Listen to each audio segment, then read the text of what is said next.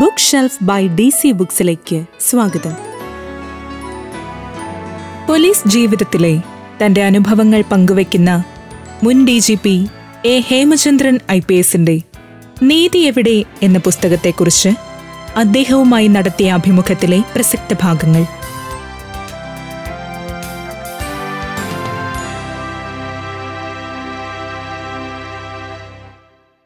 മുപ്പത്തിനാല് വർഷത്തെ സർവീസ് ജീവിതത്തെ നാനൂറ്റി അമ്പത്താറ് പേജുകളിലായിട്ട് സംഗ്രഹിക്കുമ്പോൾ ഹേമചന്ദ്രൻ ഐ പി എസ് എന്ന മുൻ ഡി ജി പി സ്വയം ചോദിക്കുന്നൊരു ചോദ്യമുണ്ട്.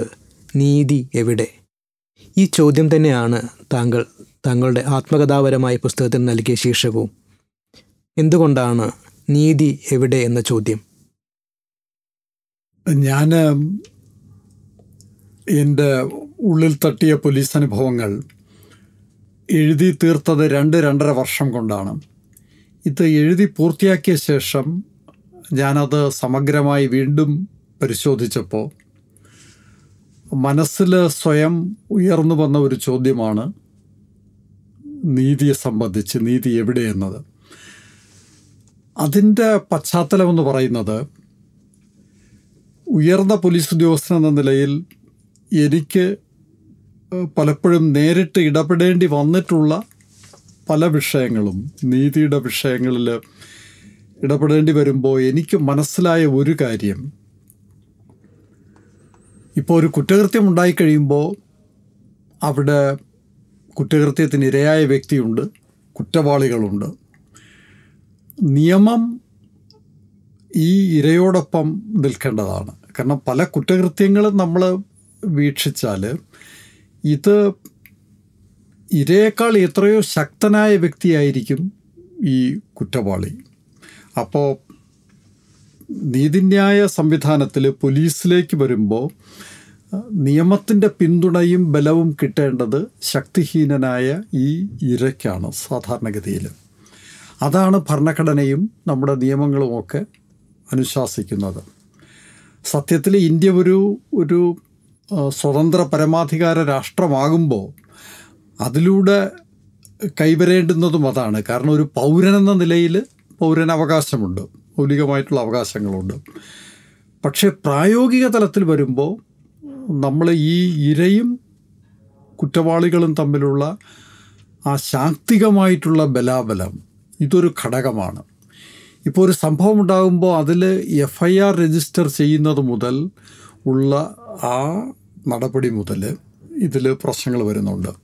ഇപ്പോൾ ഈ സമീപകാലത്ത് തന്നെ ഇപ്പോൾ നടന്നുകൊണ്ടിരിക്കുന്ന ഒരു കാര്യം നമ്മൾ എടുക്കുകയാണെങ്കിൽ ഈ ഡൽഹിയിൽ ഇപ്പോൾ സമരം ചെയ്യുന്ന ഗുസ്തിക്കാരുടെ കാര്യത്തിൽ എഫ് ഐ ആർ എടുക്കുന്നത് സുപ്രീം കോടതിയുടെ ഇടപെടലിന് ശേഷമാണ്. നമ്മുടെ സ്വാതന്ത്ര്യം കിട്ടി ആദ്യം പണ്ഡിറ്റ് ജവഹർലാൽ നെഹ്റു ഇന്ത്യയോട് സംസാരിക്കുമ്പോൾ അദ്ദേഹം ഗാന്ധിജിയെ അനുസ്മരിച്ച് പറയുന്ന ഒരു കാര്യമുണ്ട്. ഈ ഓരോ വേദന അനുഭവിക്കുന്ന ഓരോ പൗരന്റെയും കണ്ണുനീർ തുടയ്ക്കാൻ കഴിയണം. എന്നാണ് അദ്ദേഹം പറയുന്നത്. ഈ കണ്ണുനീർ തുടയ്ക്കുക എന്ന ആലങ്കാരികമായി അദ്ദേഹം പറയുന്നത് അത് അനുഭവവേദ്യമാകുന്നത് പോലീസ് പോലുള്ള ഇൻസ്ട്രുമെന്റാലിറ്റിയിലൂടെയാണ് അപ്പോൾ കുറ്റകൃത്യത്തിന് ഇരയായ ഒരു വ്യക്തിക്ക് നീതി ലഭിക്കുന്നതിനുള്ള ഉപകരണം എന്ന് പറയുന്നത് പോലീസാണ്. അപ്പോൾ അവിടെ ഈ ഈ ശാക്തികമായിട്ടുള്ള ബലാബലം ഒരു ഘടകമാണ്. അത് എഫ് ഐ ആർ രജിസ്റ്റർ ചെയ്യുന്നത് മുതൽ അന്വേഷണ പ്രക്രിയയിലും പിന്നീട് കോടതിയിൽ വരുമ്പോഴും എല്ലാം ഇത് നമുക്ക് ദൃശ്യമാണ്.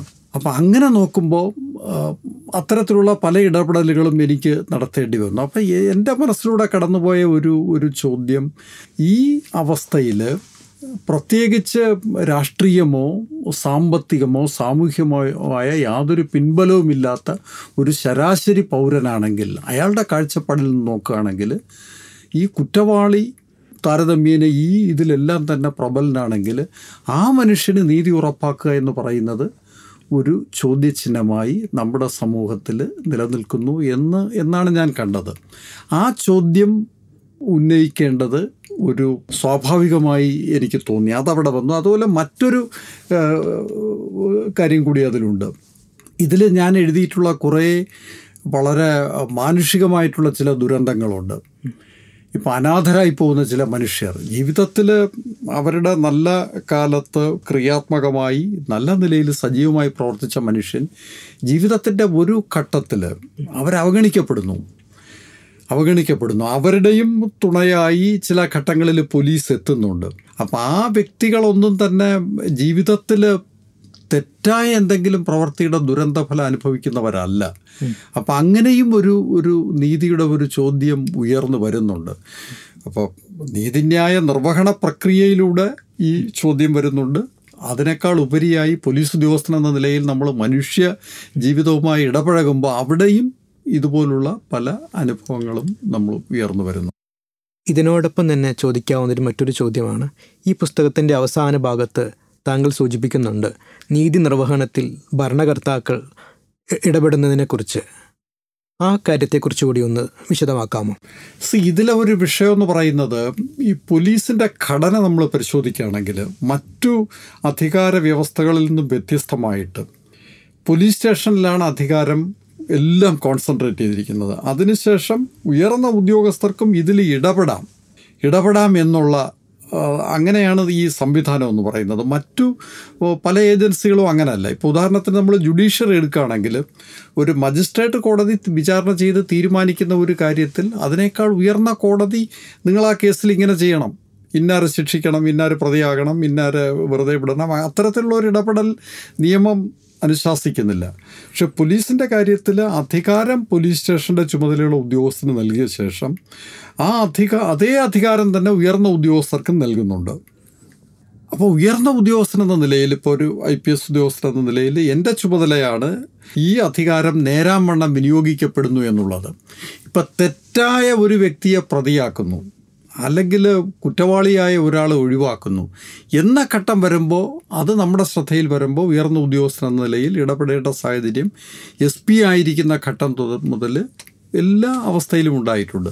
അത്തരം ഇടപെടലുകൾ നടത്തുമ്പോൾ ഇതുമായി ബന്ധപ്പെട്ട് ഇത് എപ്പോഴും രാഷ്ട്രീയം മാത്രമല്ല ഏറ്റവും നമ്മൾ അറിയപ്പെടുന്നത് രാഷ്ട്രീയമായിട്ടുള്ള ഇടപെടലുകളാണെങ്കിലും രാഷ്ട്രീയവും മറ്റ് ഉദ്യോഗസ്ഥ തലത്തിലും സാമൂഹ്യമായി ശക്തമായിട്ടുള്ള തരത്തിലുമൊക്കെ പലതരത്തിലുള്ള ഇടപെടലുകൾ ഉണ്ടാകാറുണ്ട്. അത് അത്തരത്തിലുള്ള സ്വാധീനങ്ങൾ ഈ അധികാര പ്രക്രിയയെ സ്വാധീനിക്കുന്നുണ്ട്. അതാണ് ഞാൻ ഞാൻ സൂചിപ്പിച്ചിട്ടുള്ളത് അതിൽ ഞാൻ വീണ്ടും ചോദിക്കുകയാണ് അത്തരത്തിൽ ഇടപെടലുകൾ നടത്തിയ പ്രധാനപ്പെട്ട കേസുകൾ ഏതൊക്കെയായിരുന്നു?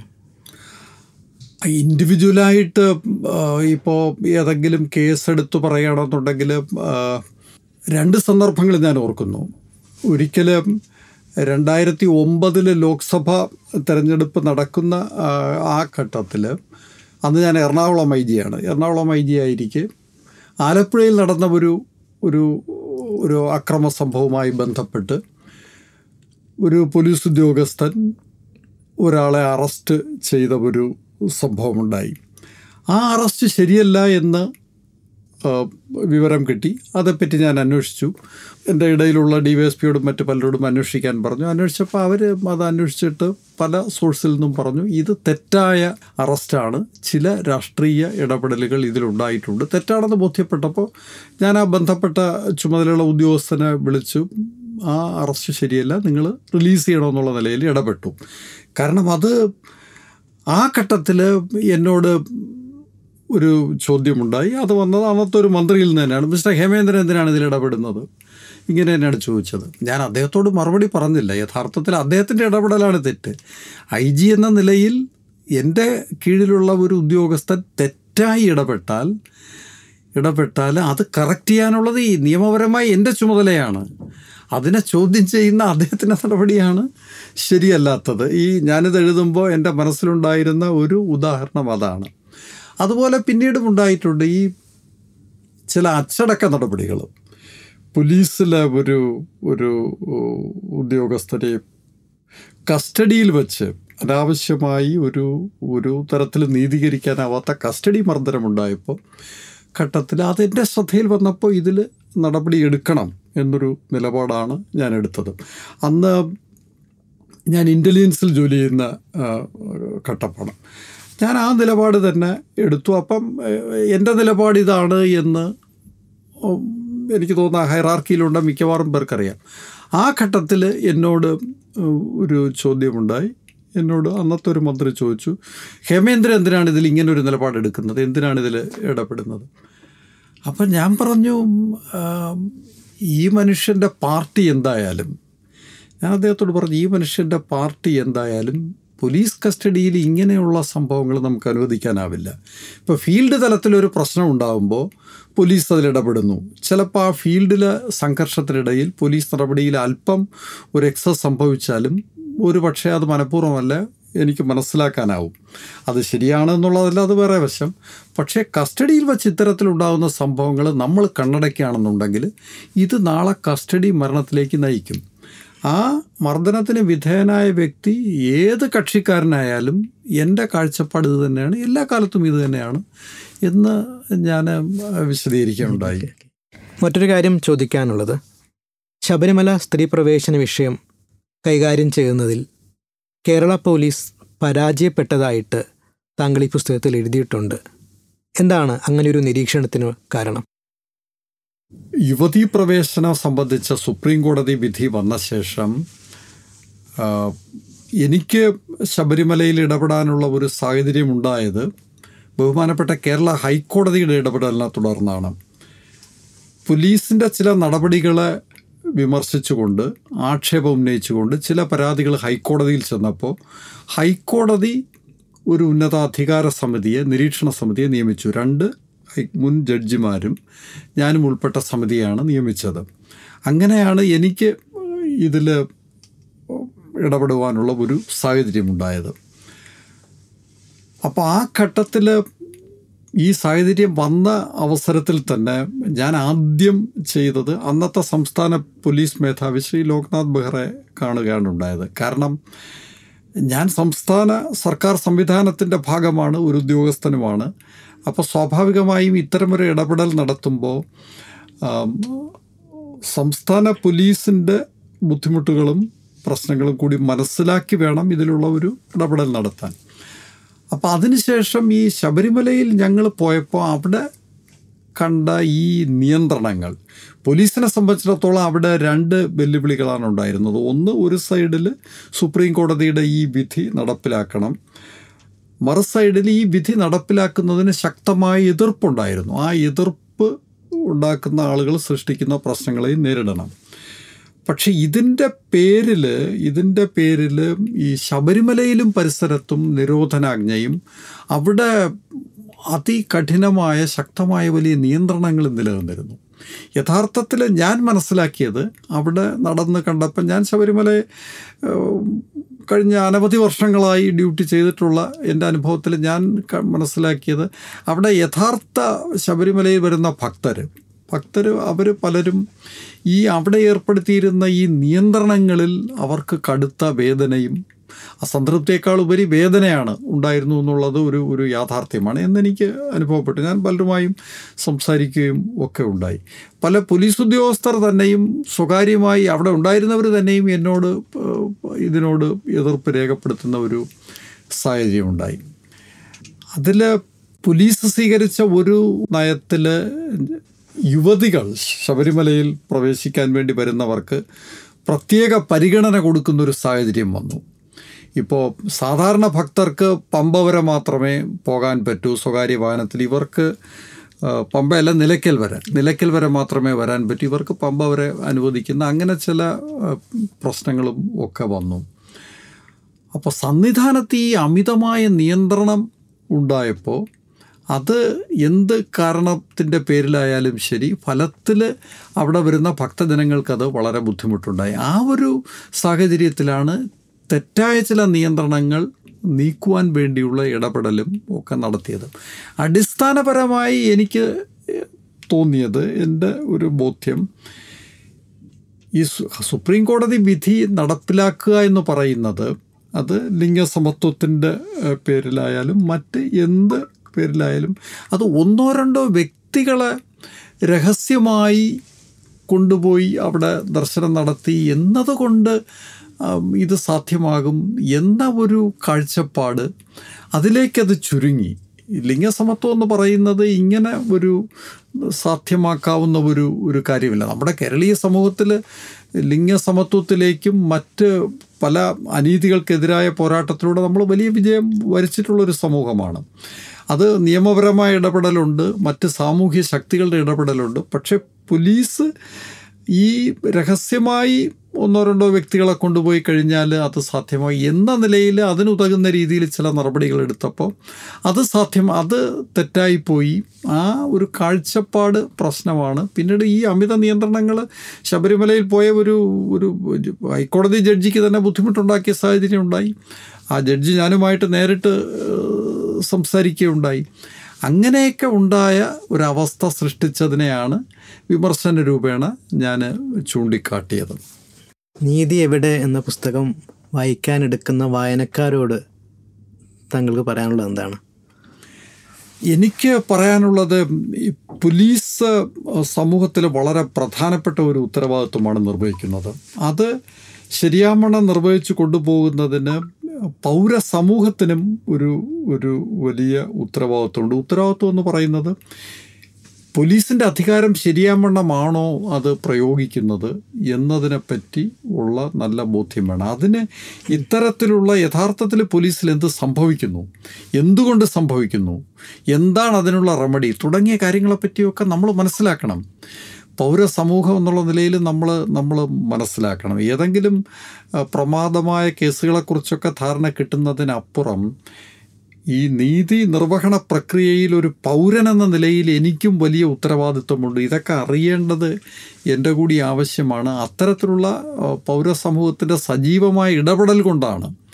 ഇട ഇടപെടൽ കൊണ്ടുകൂടിയാണ് നീതി ഉറപ്പാകുന്നത്. പോലീസ് ജീവിതത്തിലെ എന്റെ അനുഭവങ്ങൾ ഓർത്തെടുത്ത് അതിൽ നിന്നും സാമൂഹ്യ പ്രസക്തിയുള്ള കാര്യങ്ങൾ നമ്മുടെ ചുമതലാബോധമുള്ള ഒരു പൗരൻ അറിഞ്ഞിരിക്കേണ്ട പോലീസ് സംബന്ധിയായ കാര്യങ്ങൾ അവരുമായി പങ്കിടണം എന്ന ശക്തമായ ഒരു ബോധ്യത്തിന്റെ അടിസ്ഥാനത്തിൽ മാത്രമാണ് ഞാൻ ഈ പുസ്തക രചനയിലേക്ക് കടന്നിട്ടുള്ളത്. കാരണം പോലീസ് സമൂഹത്തിൽ നിർവഹിക്കുന്നത് അഥവാ നിർവഹിക്കേണ്ടുന്നത് വളരെ പ്രധാനപ്പെട്ട ഒരു ചുമതലയാണ്. ആ ചുമതല പോലീസ് ശരിയാം വണ്ണം നിർവഹിക്കുന്നു എന്ന് ഉറപ്പുവരുത്തുന്നതിന് ഓരോ പൗരനും പൗരസമൂഹത്തിനും പോലീസിന്റെ നിയമപരമായ അധികാരത്തെക്കുറിച്ചും ചുമതലകളെക്കുറിച്ചും വ്യക്തമായ ബോധവും അതിനെ കാര്യക്ഷമമായി ഇടപെടുവാനുള്ള അറിവും കൂടിയേ തീരൂ. അത്തരത്തിലുള്ള ഒരു അവബോധം സൃഷ്ടിക്കുന്ന സൃഷ്ടിക്കുന്നതിന് ഈ പുസ്തകം സഹായകമാകും എന്നാണ് ഞാൻ കരുതുന്നത്. ഒരു വായനക്കാരൻ എന്ന നിലയിൽ എനിക്ക് നിങ്ങളോട് പറയുവാനുള്ളത് ഇതിൽ പറയുന്ന കാര്യങ്ങൾ നിങ്ങൾ വിമർശന ബുദ്ധിയോടുകൂടി പരിശോധിക്കുക. പരിശോധിച്ച് പോലീസിനെ പറ്റിയുള്ള ഉൾക്കാഴ്ച മെച്ചപ്പെടുക. ആ അങ്ങനെ പരുവപ്പെടുന്ന ഉൾക്കാഴ്ച സമൂഹത്തിൽ പൗര പൗരനെന്ന നിലയിൽ നിങ്ങൾക്ക് മെച്ചപ്പെട്ട നിലയിൽ ഇടപെടുന്നതിനും മെച്ചപ്പെട്ട ഒരു പോലീസിനെ സൃഷ്ടിക്കുന്നതിനും അത് സഹായകമാകും എന്നാണ് എന്റെ ബോധ്യം. Thank you for listening to DC Books Podcast. Stay tuned for the next one.